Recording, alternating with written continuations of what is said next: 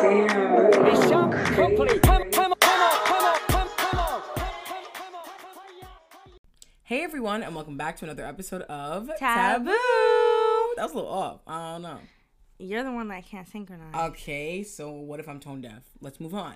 Speaking of being tone deaf, we're going to be talking today about people who cannot read the room Mm. or read other people's emotions well.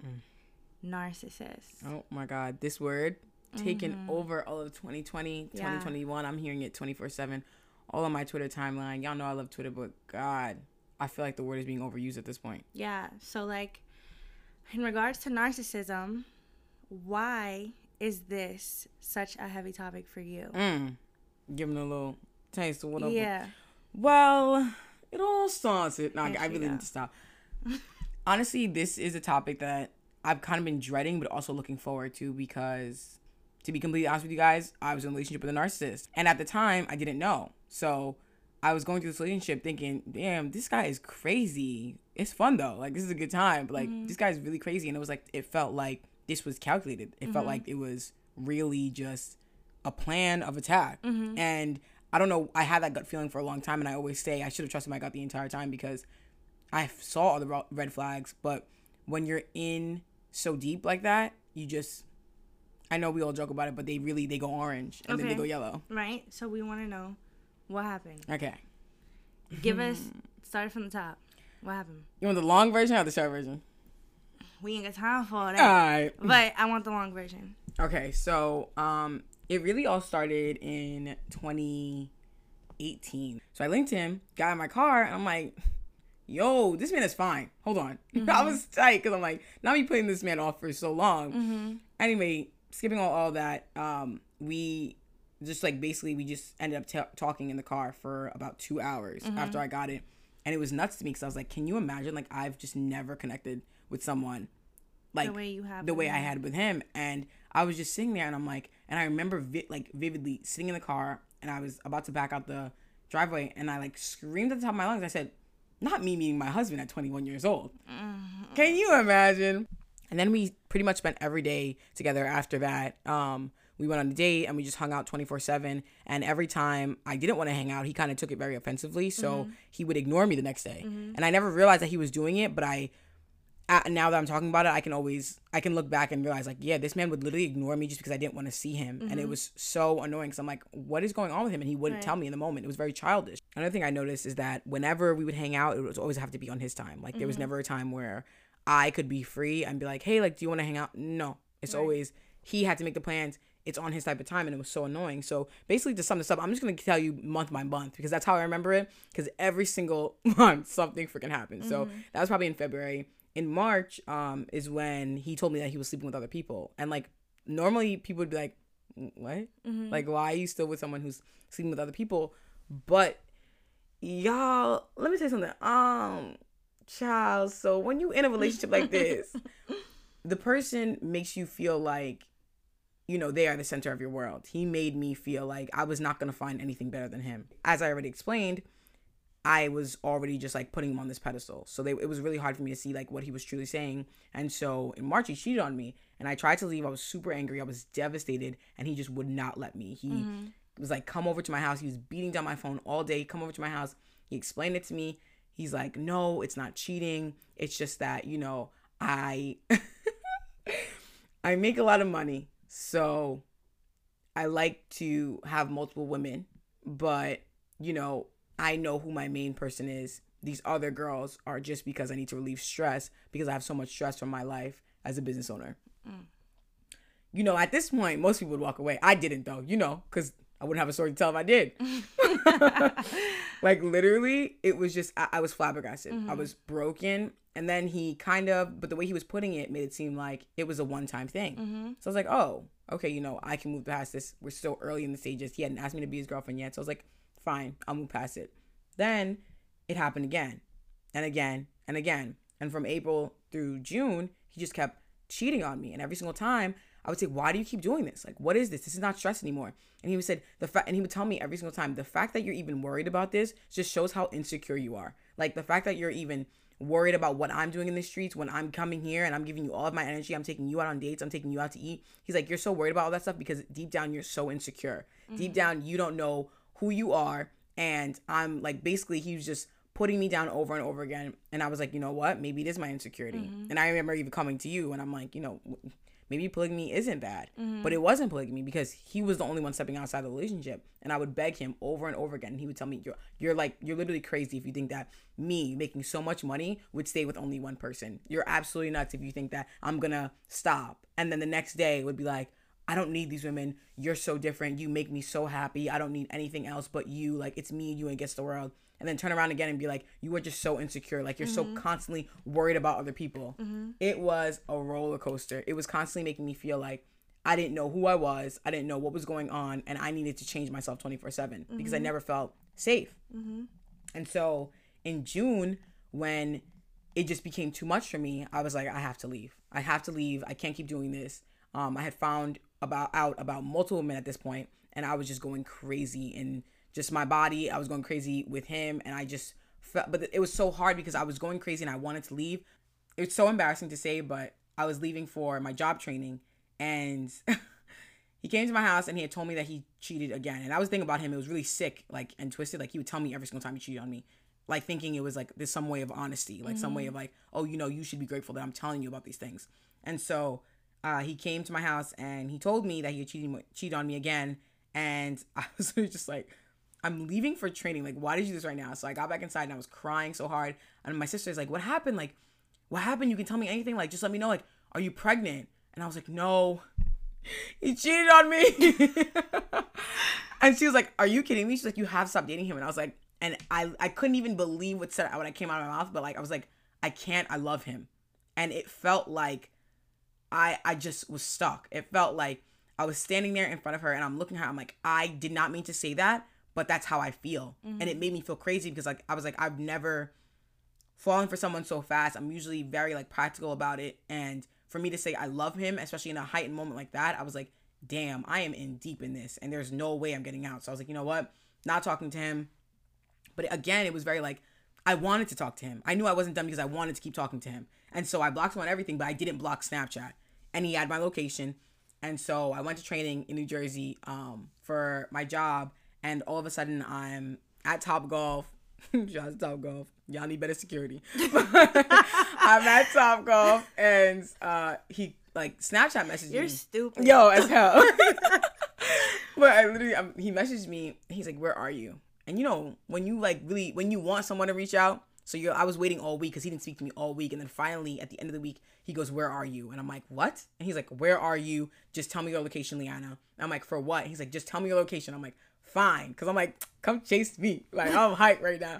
I'm like, "Yeah, you know, I'm at Top Golf or whatever with the gang." Big mistake. This man shows up and is like, "Come on, let's go." So he comes and he's talking to me. He takes me to dinner and he's like, "I want to be with you. Like, I don't want to be with anyone else. I want to be with you. You know, these women don't mean anything to me. You mean the most to me, and I'm. I hope like you can see this from you coming, from me coming all the way over here. Right. Not once did he apologize. like, not once did he apologize. He didn't really like officially say he was done with the women, but he kind of just said, you know, they mean, just kept emphasizing over and over again, like, I want to be with you. I'm giving you all my time, and you know, they mean nothing to me. But at no point, when I think back to it, to it, he never said, I'm done with it. Mm-hmm. And I should have known that, but I didn't. And so, again, I took him back, guys. Because you know what? When you're in an abusive relationship, I learned that it takes about seven times to actually leave. So I'm pretty sure I did Is like, that the average? yeah. Okay. Okay. All right. Because it took me like 16. Right. But literally, so we just kept going and we celebrated his birthday. We were just having a great time. Um, and then October came and he was no longer going to be living in Long Island. He was actually moving to the city. This stressed me out so much because I knew that I wasn't going to have the little control over him that I did have already because he was going to you guys be. were no longer five minutes apart. Yeah, because he literally lived five minutes away from me. Like it was not a drive or anything like that. Now it went from five minutes to 40 minutes. And instead of every single day, we're together maybe on and off, like mm-hmm. three times a week, maybe, maybe two times a week if I was lucky. And so this is like the hardest part because literally, guys, I will never forget this. October 9th, I moved him into his new apartment. And literally, I think about like two days later, I went over there and he told me that he cheated on me again. And I was like, bruh, you got to chill. Like, my sweat is still in your bathroom from when I mm. was cleaning it on my hands and hey maid.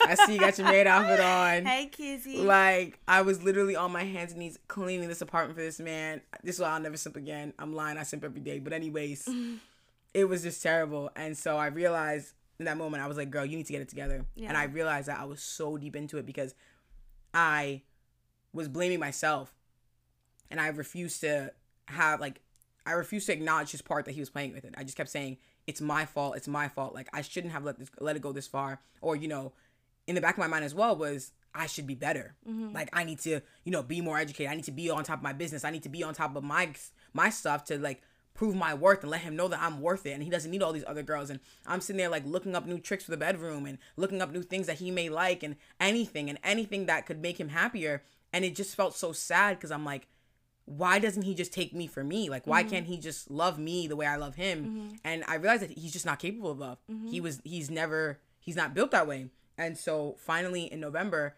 I asked him, I was like, do you want to close this relationship? Because if not, like, I'm going to have to go. And he was just like, go ahead. Basically, he was like, I'm tired of us going back and forth with this. You clearly don't know what you want. And he turned to me and was like, if you leave right now, like, don't ever come back because I won't let, I won't allow you back in my life. And I was like, that is no problem. And I literally walked away and I cried all the way from Bowery to Penn Station. And I cried for so long because I was just like, it was a cry of release. Um, it was a cry of happiness, but it was also just complete sadness. The fact that I had loved someone with my mind, body, my soul. I love this man. And he just felt nothing towards me. And at that moment, like as I'm riding the train home, I'm like, damn, this entire 10 months was just a lie. Like it was just an absolute lie. He was pretending to be someone. And I woke up one day and I was like, who even is this person anymore? Like, this is not the person I was. In the beginning, he was so loving. He was kind. He was just charming and just wanted to do everything for me. And then towards the end, he barely spoke to me. He did terrible things. He put me down 24 7. Yeah. He just made me feel like I was literally a crumb on the ground and he could kick me whenever he wanted to.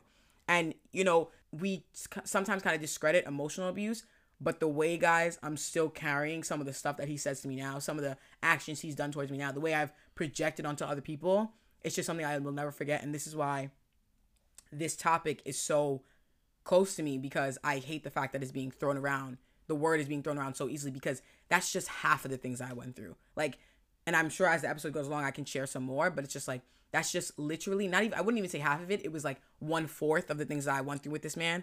And it still pains me to even talk about. So it's just like, I hate that people say it so casually, like, oh, he's a narcissist. Oh, she's a narcissist. Oh, so and so. No, they're not because it's a personality disorder. Yeah, so I'm just like, I'm sorry, I'm so shocked. Mm.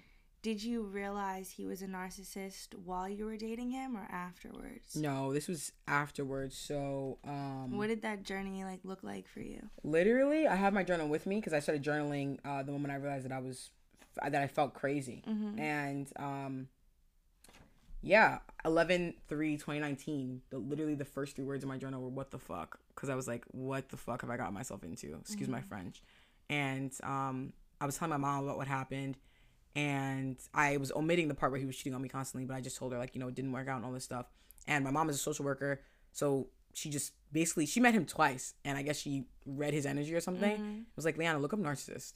And i was like mm-hmm. why? And she was like i just really believe he might be one. And then i was like okay sure. So i looked it up and shout out to dr ramani on youtube. She was on she did the red table too. Literally started reading him to filth. Like every single thing and it wasn't my perception. It was like this is how people have described him to me and this is how i was perceiving it and this is how my mom perceived it even only after two times of meeting him Right. So then my next question is, what things stood out to you that made you realize this man is a narcissist? Mm.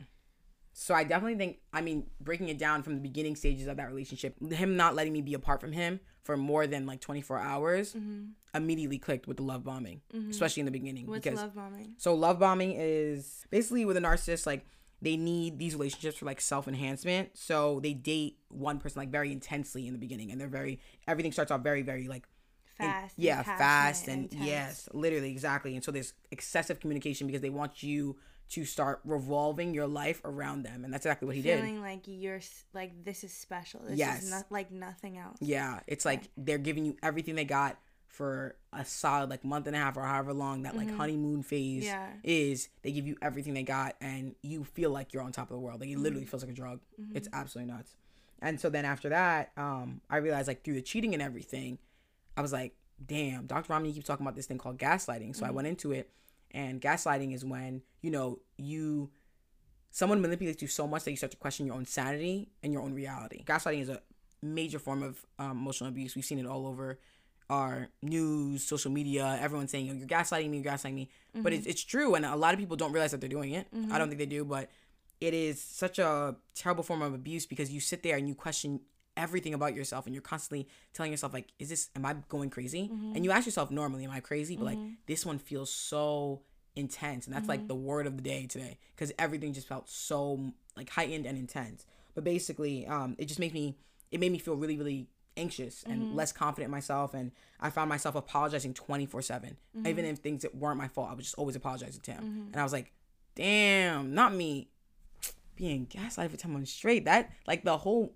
gaslighting started from a movie Right. where a woman was literally in an emotionally abusive relationship and her husband was making her feel so crazy that she ended up in a psych ward at the end of it I think you guys should actually watch that movie. Yeah. I think a lot of people throw the term around even now. Like it's another term just like narcissism where people are using it and not really understanding why it is so hurtful and how much damage can be done from gaslighting. And I think that in a society where it's been predominantly male dominated up until now and still now, they don't realize how much men do it. I'm not saying women don't gaslight. I think women even gaslight their friends. yeah Um, but I think that men have done it so much so because women have never had the same power as men in society. Mm-hmm. And so when women have shown or started to show that they have power, they have um, rights and thoughts and a, and a level of mindfulness that's equal to men, men find ways to undermine it because they've never had it before. For example, women are domesticated, so men will be like, Do you think you're smart enough to do this? Women have never done this before. Do you feel like you're educated enough? Women don't do that kind of stuff. And so, because it's already like the history's already been there, it's almost like you start to doubt what you know is possible. exactly And so, like, I totally feel like, just as a recommendation, you guys should watch the movie because that's exactly what it's like. Mm. Even today, it, it starts from like the smallest things. Yep. And it's just spiraled to the point where, like, you overthink and rethink everything you know to be true. Mm. That is It- so scary. it made me start questioning do i want a monogamous relationship do i want polygamous? I remember this conversation. yeah and i came like, to you and i was like can you explain this to me? I think one part you're leaving out though is the fact that Leanna had completely isolated everyone she loved and yeah. You definitely left that out. ah yeah i forgot that part. We it's a part of the love bombing pro- process where you spend so much time with someone that he also made me feel like I was the, he was the only one I could confide in and when I didn't confide in him he was super upset with me. He would get so mad at me and I was just like okay fine like I'm not talking to anyone else. And if I said because I remember the first time he cheated on me and I I said you know my I was talking to my friends and it's ridiculous they were telling me this and that and you know you shouldn't be treating me this way and all this stuff and he's like what do your friends know basically I just because I at this time I was also learning about polyamory versus um, monoamory, Mm-hmm. and I had told like Leanna had finally said something to me because I remember when she met like, him and she October, told though. me, yeah, I remember when she met him and she told me I went to go pick up these LIRR passes from this guy, Mm. and I think I found my husband. Like he's so goal driven. He's so successful. He knows what he wants. He's so independent. He's gonna move out. He has all these goals. And I was like, okay, like that's great because what she wanted, what she was coming from before she met this guy was someone who was less goal oriented, didn't really want to move up in the workforce. And if you guys go back a few episodes, I even talk about how like Leanna will start to prioritize certain priorities that she's looking for in a man over others, and she'll forget the ones that she started out with. Mm. So aside from someone being like super goal oriented, she forgot she needs somebody that's not a narcissist. Obviously, she didn't know that, so I'm joking, but it's like she was kind of getting what she wanted. So I think even that played into you starting to doubt yourself. Like what he was saying to you was making sense because you were like, well, at least he has this. Mm. At least he can do this for me. At least he can take me on vacation. And so at that point, I remember months later, right? Mm. I'm we're asking her like me and my other friend um are asking Leanne like what's going on with so and so like are you guys and she's like we're great Mm. everything's great everything's lit mm, Mm, she comes to me like months later and she's like I have a question is what I'm doing just fighting the fact that being with multiple people is okay or am I getting cheated on hmm. and so at the time, I'm telling her because she's not telling me the full story. To be honest, hmm. she didn't tell me the full story. She didn't tell me how abusive he was. She didn't tell me that she was being gaslit. She didn't even like phrase it in that way. I'm missing months of details. Yeah. Have no idea what's going on, and I'm trying to convince her like. Girl, just keep an open mind. Not that I'm all for polyamory. I've never been in an open relationship. But my issue with her was she was painting the picture as if he kept saying, I just want to be with multiple people. Can you deal with that? Yeah. And it the way she made it sound was I'm trying to be open to that and I'm just not adjusting to it well. Yeah. And so it was confusing as her friend cuz I'm just like if he's and she's crying. So I'm like, what are you so upset about if you knew he was seeing other people? Why are you so upset? And so even hearing her retell this story, I had to ask the question, why does she keep why is it not polyamory? Mm. Why does she keep referring to it as cheating? And I'm finally realizing it's not polyamory. It's not as simple as that because He didn't you allow weren't to allowed do to do Yeah. the same thing. Exactly. And that was the biggest part of it. So you even told me, like, why don't, when I first told her, she's like, so why don't you go seek, seek other men? Like, why don't you go be with other people? One, I didn't want to. No one compared to him. And he even told me when I first tried to leave him, he was like, you are never going to find someone like me. My 75% that I give you is probably everyone else's 100%. So good luck, basically, out there. Mm-hmm. Because you got the best in front of you. And that's how I felt, too. So I was like, let me just put up with this. The second reason was he told me that, you know, if you start to deal with other people, I will give you less of my time. I will give you less of me. And I already felt at that point that he wasn't even giving him, me all of him. So it just, and I'm constantly fighting for his approval. I'm constantly fighting to show him that, you know, I'm worth it, to, to show me all of him. And so then I was like, okay, fine. I'm gonna, I'm gonna stick beside him. Mm-hmm. This my man. This my stick- man. Yeah, Yeah, I'm a- that's him.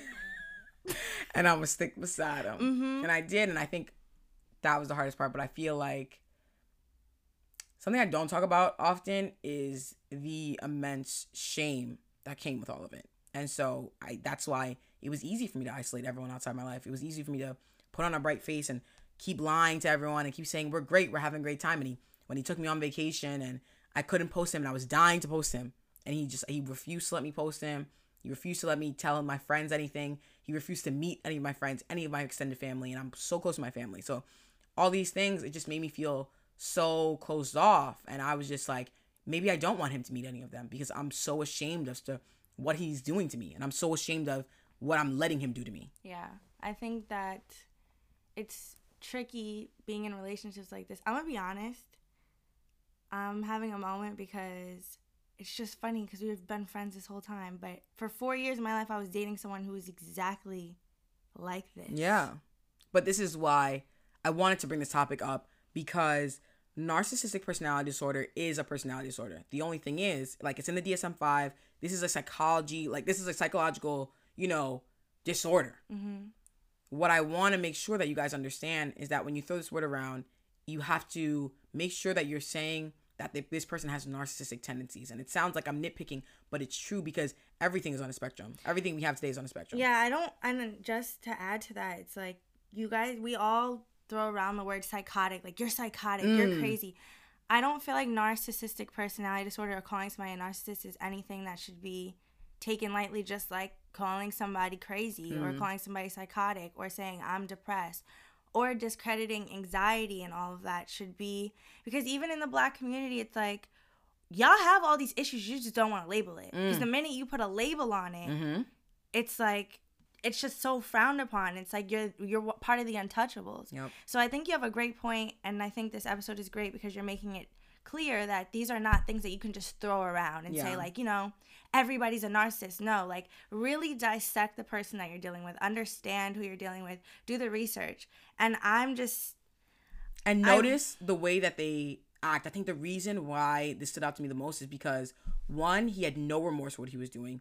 Two, he could never see what he was doing. yeah. So that's a huge one. Like they never see the wrong they're doing. Sometimes when you're with someone and you think that they're a narcissist, look back at you know the way they you can you can communicate with them. I knew I couldn't bring up anything with him Yeah, because I'm- he would it would automatically come back on me. It'd be a fight and it'd be him just putting me down. Yeah. And so I just stopped talking about anything, any problem I had with him. I'd be sh- shaking, even recording right now, shaking, like Yeah. literally so scared. I'd, I'd journal everything. I'd have to type everything out before I said it. And I'd be sitting up there in front of him, like, um, so it's scary. Yeah. And then another thing is that looking back, everything he did was very intentional. And I said that in the beginning, everything was super calculated. His steps that he took to make sure that I couldn't leave and then also couldn't speak to him at the same time about how I was feeling, it was very uh like kind of pre-planned Yeah. and it seemed like he had done this before and it seemed like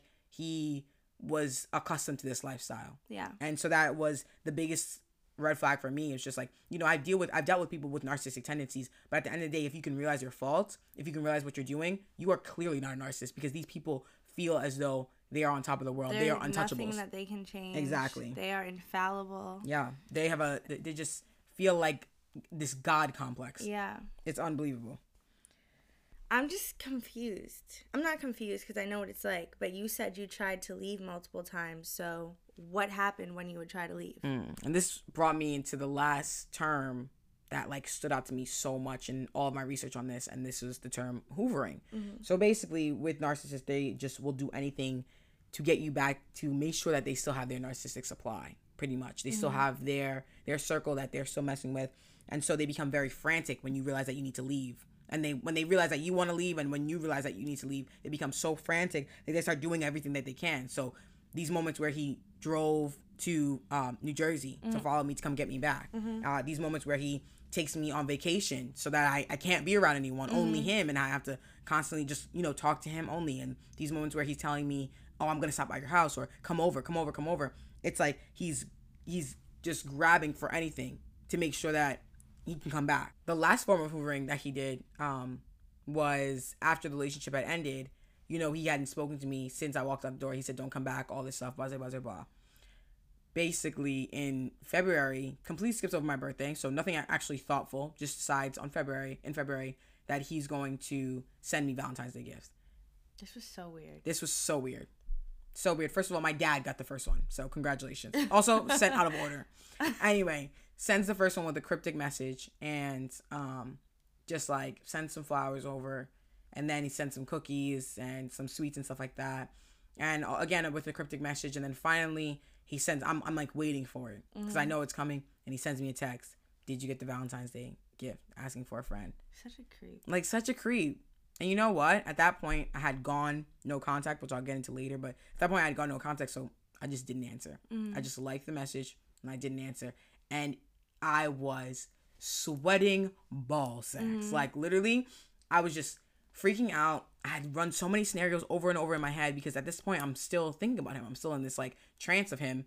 And so I had gone through so many scenarios in my head. Okay, if I answer like this, I'll answer like this. If I don't do this, and then and I was just like, the best way to answer is to not answer. But mm-hmm. that was a huge thing. He never let me go. Every single time I tried to leave, he remind me that I'm the best I'm he's ever gonna have.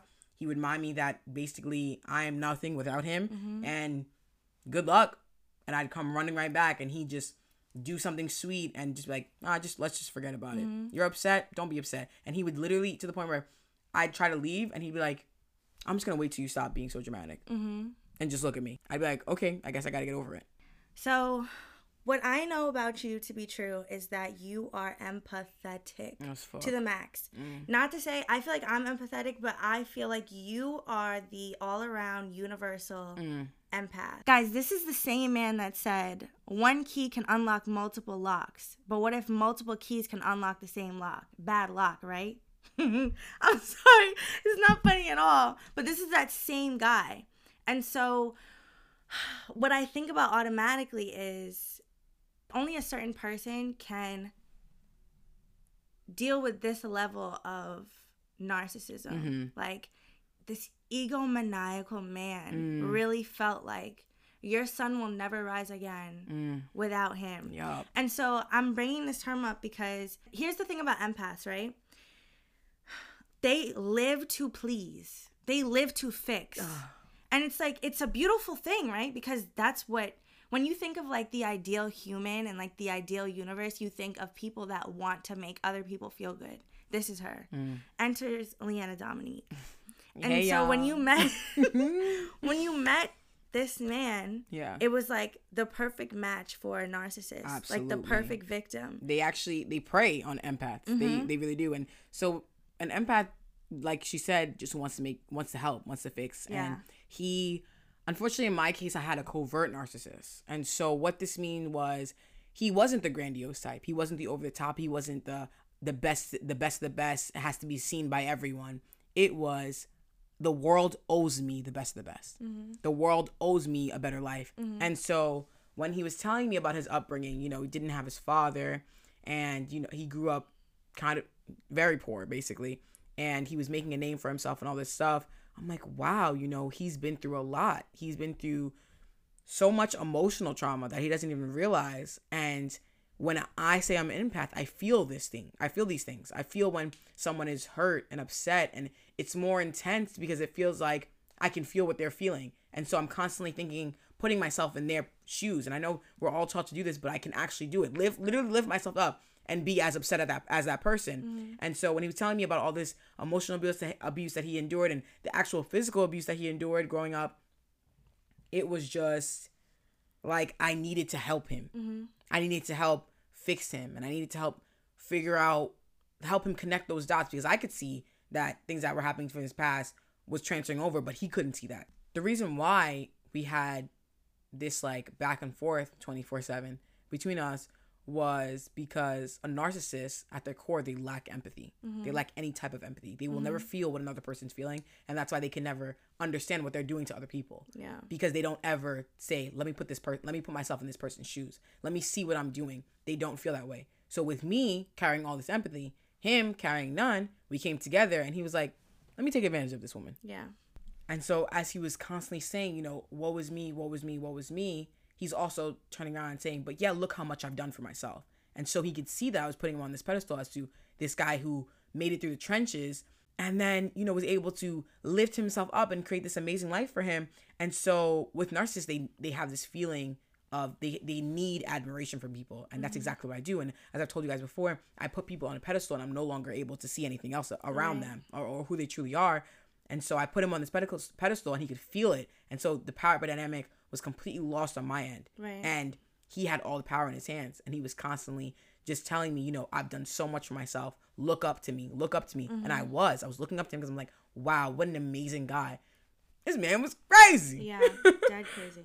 Okay, so this is kind of touchy, mm-hmm. as if this topic isn't touchy enough. right But so you made it clear earlier that I think everybody should make it clear and understand that being a narcissist and having narcissistic tendencies are two different things, right? yeah But do you find that the relationships that have surrounded you your entire life had made you more prone to falling for a narcissist?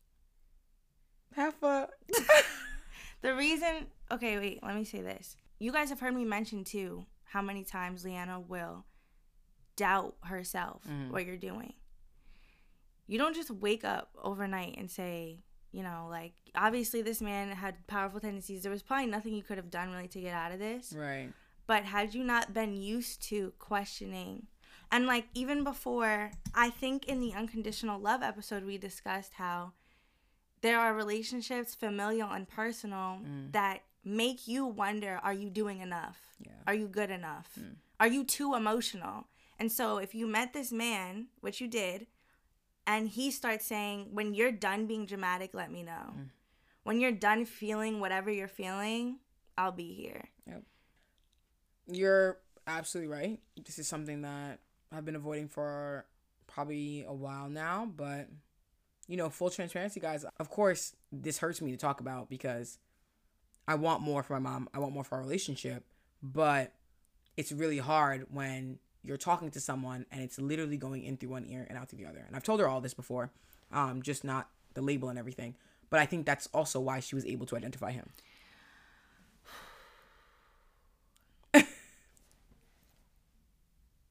Were you silent or silent? You're an idiot. You're an idiot.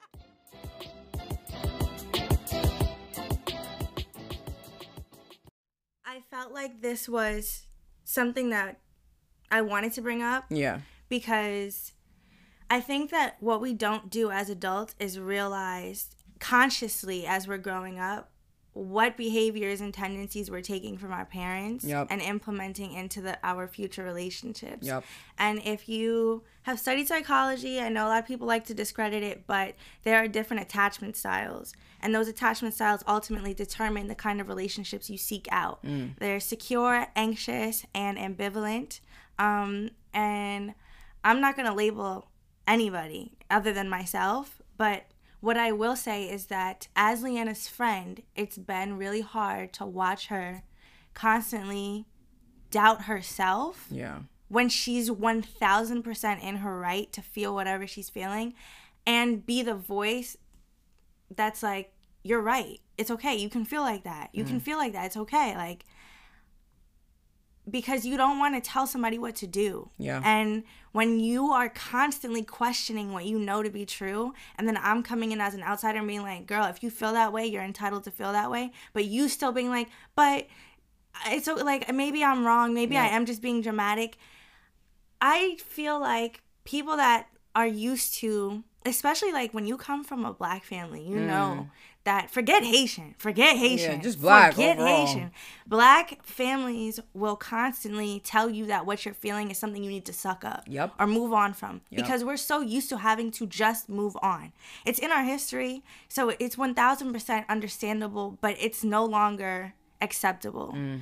And so as kids of a new generation, millennials, whatever you want to label it, Gen Z, it's like you have to at some point realize that what you're doing is almost a direct result of what you're used to. Yeah. And so I just have watched you with forget really like romantic relationships, like even with friendships, if your friend comes to you and is like, "Girl, you're dramatic." Like she'll literally tell her friend exactly what's going on. Yep. And the friend will be like, "You're being dramatic. I don't mm-hmm. really know what to tell you, and I don't know why we keep talking about the same thing."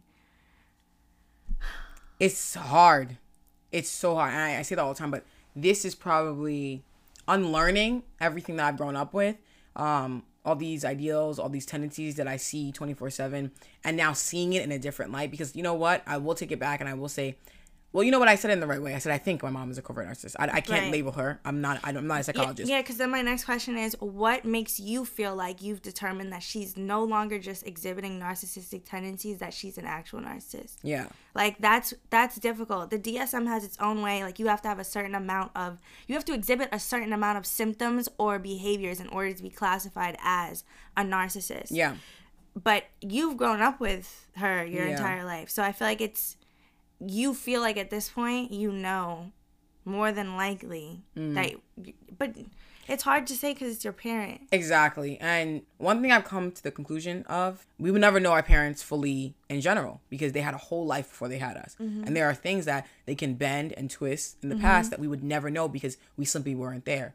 There is the person who they present themselves to be and there's someone who they were. Mm-hmm. Or and in some cases when you have certain parents like, you know, that is still that same person that they present but she hasn't really full for me she hasn't fully turned over to the narcissist part i think her tendencies are on a hundred though mm-hmm. because she ha- has empathy mm-hmm. and i see it in her unless she has a real is a really good way of acting she mm-hmm. has empathy and that's where i get it from as well Yeah, but I think that what you need to also remember is like one shoe doesn't fit all at the very end of the day. Yeah. One shoe does not fit all. Yeah. You can't say that just because she shows empathy that automatically means she's not a narcissist. Mm. Obviously, neither of us are licensed right um, to diagnose anybody. But what I will say is there's it's something called individual differences for a reason. one narcissist is not going to look exactly like the next. Very true. The same way, like, I think about some people that I know and have loved or currently love, and I realize how narcissistic they are. Yeah. Like, what we're talking about when we talk about covert narcissists are people that constantly feel like they're the victim of something. Exactly. They never leave that victim mentality. exactly. And they always feel needy. Mm. Like the minute you start to do something without them, or your life is going fine without them, or they have a different set of friends, or they see that you're out and living happily without them, or you went out and didn't invite them, it's like, what are you doing? Why didn't you invite me? Why don't you want to be with me? Why don't you need me? Why don't you want to hang out? Like, and so what I realized too is like, along with that, for me, my personal relationship a while ago, I was constantly, I don't know if I would call this gaslighting. I wouldn't call it gaslighting. But I would do something. Like, I, I would tell Leanna, I posted a picture on Instagram and a fight would ensue. Mm-hmm. Like, why do you feel like you need attention from everybody? Mm-hmm. You sent me that picture like three days ago. Why do you have to post it on Instagram? There was no sense of agency. And I found myself constantly asking him for permission mm-hmm. to do things that didn't have anything to do with him. Zero. And back to even isolation, it's like I was constantly isolating myself from everybody that loved me. I went three or four years without really talking to my friends like Yeah. the way I'm used to. Like whatever th- this relationship I have with Leanna now didn't exist mm-hmm. because I was living a completely different life. I knew deep down that there was something like you said the shame that you feel from knowing that you're morphing into somebody that you don't even recognize. Exactly. You're doing things that you would never do for anybody else. And I think that even though I can't say, but I feel as though that's one of the key aspects of a narcissist. Mm-hmm. You know that you're no longer, and forget a narcissist, but an abusive relationship. I'll say that. Because when you're in an abusive relationship, you start gaslighting yourself. Yep. Forget, he doesn't even have to ask me anymore, like, do you want attention that bad? I'm now saying to myself, Am I an attention whore? Exactly. Am I insecure? Exactly. Do I feel like I need to be with other people? Am I trying to get another guy's attention? I never even thought like that before. That was never a thought that crossed my mind. And now, because I've heard it so much and because he's belittled me to the point where I feel like I can't survive without him, hmm. I'm now questioning my own motives. Hmm. Things that I truly believe to be true, I'm no longer thinking anymore Absolutely. to be asking another human being that doesn't pay my bills hmm. or give me life or feed me or provide shelter for permission to do things, everything makes you feel like just living is a chore. Exactly. Like living your life freely is now like unacceptable. Oh. Everything that you feel you're entitled to do is no longer like just up to you. It has to be run past your partner. Right. And I feel like that's, where the some- dependency comes Yeah. Mm-hmm. on, on too. They don't allow you to even think for yourself at a certain point. I saw it as fear. Like, if I do this, then he's going to leave me. Mm. Yeah. Or, like, if I do this and present myself in this way, then he's not going to want to be with me. And then it got to the point where I wouldn't do things just to avoid the fight. Yep. Like, be, it didn't even make sense. And the thing is, I would run the fight back, the last fight of like the same topic back in my head. And I'd be like, it doesn't even make sense, but I don't care. I'm not going to do it because I don't want to hear his mouth. Mm. Like, I'd rather us just be happy than me be happy individually. And it was never us happy together. It was never going to be that. And so it's constantly like, it's kind of like, a hamster on a freaking wheel. It going nowhere. You're just trying to keep up. You can't even keep up with what your reality is. Yep. You're so far removed from the truth. What's the craziest part is when I'm, I'm thinking back and I'm like, damn, this is it's so true because of the little things, the little comments Mm-hmm. are not little when you're in a relationship like this, Mm-hmm. and even dealing with a person like this. Because like I can say with with my mom, I have a very short fuse. Yeah. 24 7 and i'm constantly on defense mode because i'm waiting for them i'm waiting for the combat Yeah, i'm yeah. waiting for the what? what what do i like i'm ready to defend myself and even it's like those little comments like when we were he would constantly take me out to eat Mm-hmm. guys i got skinny during this relationship that was the biggest red flag what son healthy relationship way i saw a shorty on TikTok that went from like 150 to like almost 300 pounds. Word. And her husband was like, I love you, baby. That's how it goes. Mm-hmm. This man, I lost almost 25 pounds when I was with him Mm-hmm. in 10 months because he would constantly take me out to eat and I would at first I started eating, but I have this thing where it's really hard for me to eat around people I'm attracted to. Mm-hmm. So my stomach kind of just closes up. And so from there, like I, I just kind of stopped eating. And so there was one day where I finally was like, yo, I'm starving. I'm about to eat. I ate. He looked at me. He was like, damn, you was hungry. He goes, damn, she was hungry as hell. Mm-mm, she hungry. Following occasion, guys, we're having sex. And this man's like, you been eating? Yo, what? What? He's like, you've been eating? Yeah, you don't eat around me. That's crazy. You must be eating by yourself. Where did all this come from? What? Mm. I stopped eating after that. I never ate another food in my life. Just water. and it's like you're hearing when I'm talking out this, when I'm saying this out loud.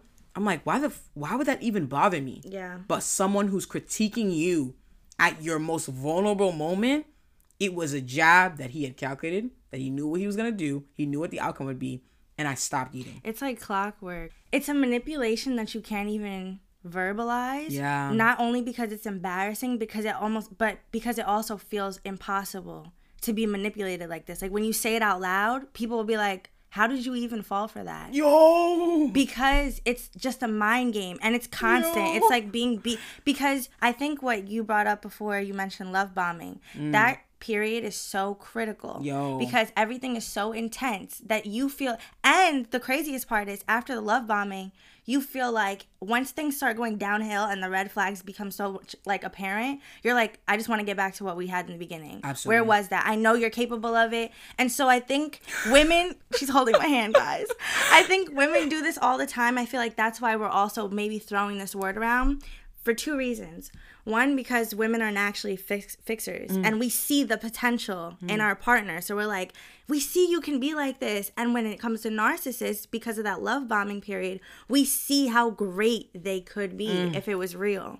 And because it's not real and they let go of all that because now they have you, they completely forget that they could treat you that good. And so oh you start just over analyzing everything you do because you're trying to get back to him when he was perfect. because you constantly ask yourself, where did it go wrong? yeah, like what did I do? What did I what do? Did I what do? did I do to change his view of me that he starts treating me like this? And I remember, oh my God, that just hit the nail on the head because for so long I just kept saying, where did he go? I and I've always told him, "W- w- I wish you could be how you were in the beginning. Mm-hmm. And I told him that over and over again. I'm like, what happened to that guy? What happened to that guy? And I was constantly asking myself, and I should have known there was something wrong Mm-hmm. because, and I even said it like, I wrote a paper on this as well, and I said it was like kind of getting like inducted into this secret society of suffering because no one will ever understand until you're going through it yourself. Yeah. You constantly tell yourself that would never happen to me. Could never be me. Oop, wouldn't be me. Right. Baby, it is. Yeah. And I- it's like you yeah. wake up one moment, one day, and you're just like, who the hell am I looking at? You're looking at this person, and whoever is talking back to you is not the same guy that you thought you were with Mm-hmm. or same girl. It was just so scary to see kind of like a mask come off, Mm-hmm. and you get so addicted. It's like meth, bro. Like Yeah. literally, you get so addicted to that treatment in the beginning, that that lifestyle, that luxury, the loving, the caringness of everything that they give you, and then you wake up one day and you're like, damn, bro, I'm in shackles. Right. And I think this the second reason that um the second reason that women fall subject to this and we constantly feel like we're dealing with someone who's narcissistic is because a lot of times men don't open up, especially like black men. They cling to, no offense, they cling to this I came from the trenches story. Yes. So when a man finally opens up to you and says, "Yo, I've been going through this. I dealt with this. I've been through this. You would never understand, but here I'm gonna tell you because you're special." Mm. They that's a covert narcissist. That's covertly narcissistic Mm. because you feel like, "Wow, like he's opening up to me. I must be so special." Mm. And that's how like you also get wrapped up in this whole idea of what we have nobody else can have like if he's trusting you with this information and he like it's so sensitive to him he would never tell anybody this but it's kind of what gets you So, I actually do want to share a part of the essay um, that I wrote about this because it was really transparent. Um, it was really raw, and the self recovery process included a lot of journaling because I felt like I couldn't talk to anyone. And even after, I felt like I was still pushing people away because I just kept saying to myself, they would never understand. They would never understand. And so, what I said was journaling my roller coaster of emotions was the best decision I made. From missing him to cursing him to feeling disappointed in myself for not leaving sooner, but worst of all, feeling ashamed. I wrote it all down. In the eyes of others, I was this strong, confident woman, woman, always kicking my ass, who would not dare to allow any of this to happen to her. But I mm-hmm. was but I had disappointed those around me and most importantly myself. Mm-hmm. I lost my intuition and my confidence, and I was constantly wondering if I could ever trust myself or my judgment ever again. And even though I had blocked him on everything, which was the second best decision I ever made for myself, I still kept hope that he would reach out to me, that he would realize the error in his ways and come to me with an apology. A part of me will forever have hope that he will do that, despite all that happened, because I loved him. But as the time passes, it becomes clear to me that one that that day will never arrive. This is hard for me to read back, and even in my personal journal, it's hard for me to read back because at this time last year I was writing my journal. I am so insecure. I am so hurt, and this recovery process was so long. I'm still going through it because he had knocked me down so far off of that little pedestal I had for myself mm-hmm. that my confidence was gone. I said my intuition was gone. That felt horrible. Mm-hmm. Like it felt like I couldn't trust myself. And if you can't trust yourself, who the hell can you trust? Mm-hmm. Like it was the worst. So going through that recovery process was just a lot of educating myself, and that's why I take this thing so this topic so seriously. But it was also reminding myself that reminding myself that it wasn't all my fault. And I think it's easier said than done because in moments like these, in relationships like these, you think that you're so accustomed to thinking everything is already your fault. You're so accustomed to taking the blame for everything that I had to stop for a second and was like, you didn't do this all by yourself. Mm-hmm. You're not just some dummy who was walking around Right. Looking That- for this. yeah, looking for this and letting this man walk over. It's not like I knew he was a narcissist the whole time. It's not like I had all this information. I had never been presented this information before. So it's like, how would I identify someone that I didn't even, I couldn't recognize myself? Right. Journaling was a huge part for me. Talking to Kristen, of course, because she's so damn smart. And just finally opening up about Yeah. Sharing. yeah sharing and just because even now and i feel so bad like just randomly remembering little things because certain things remind me of the relationship. Mm-hmm. But like just trying to move past it i think the best thing i could have done was just like finally like just talk about it. Yeah. and that's why i wanted to do this episode so i'm really glad. How do you feel? Ooh, i'm hot. I'm hot as a mug. It's hot in here but before we leave if you are experiencing someone who you believe to be is narcissistic or you have they have any narcissistic tendencies what i will tell you is that that person will if they truly are one they'll never realize what they're doing to you. So the best thing you can do for yourself is distance yourself separate yourself. The best thing i ever did was go no contact with him. And even though he reached out multiple times and i fell off a couple times of going no contact and sometimes when i was lit i would unblock his number and all that stuff. Mm-hmm. Making sure that that person no longer has any access to you Right. is a huge part of moving on. Absolutely. And another thing that I'm working on to this day is setting boundaries. Mm-hmm. Not letting people walk all over me. Mm-hmm. Not letting people have all access to me 24 7. And knowing my worth and not letting anyone tell me what my worth can be or cannot be. It doesn't fluctuate. It's what I said it to be.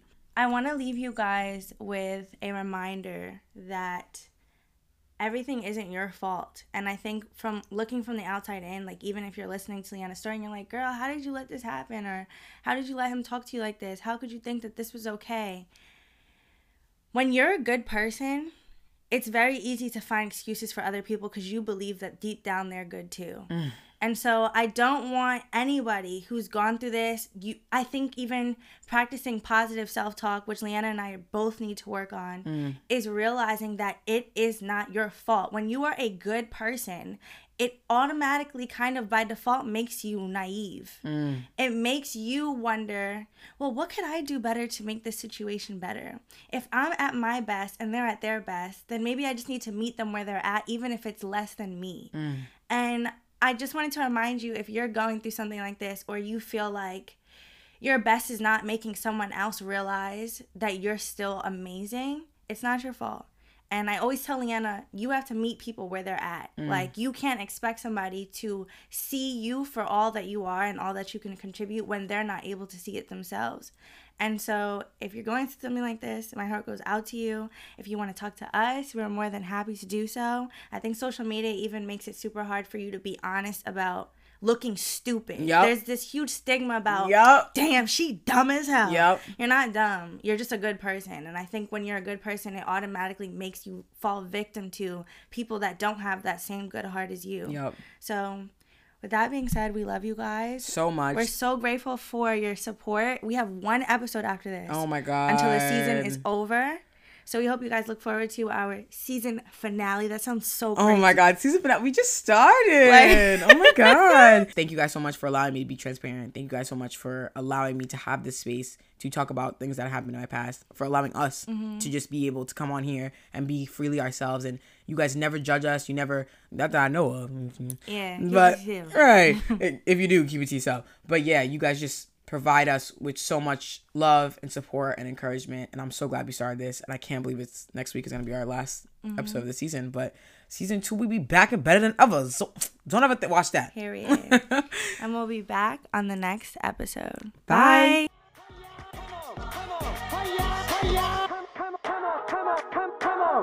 Hiya, hiya, come, come, come on, come on, come, come on, come, come, come on, hiya,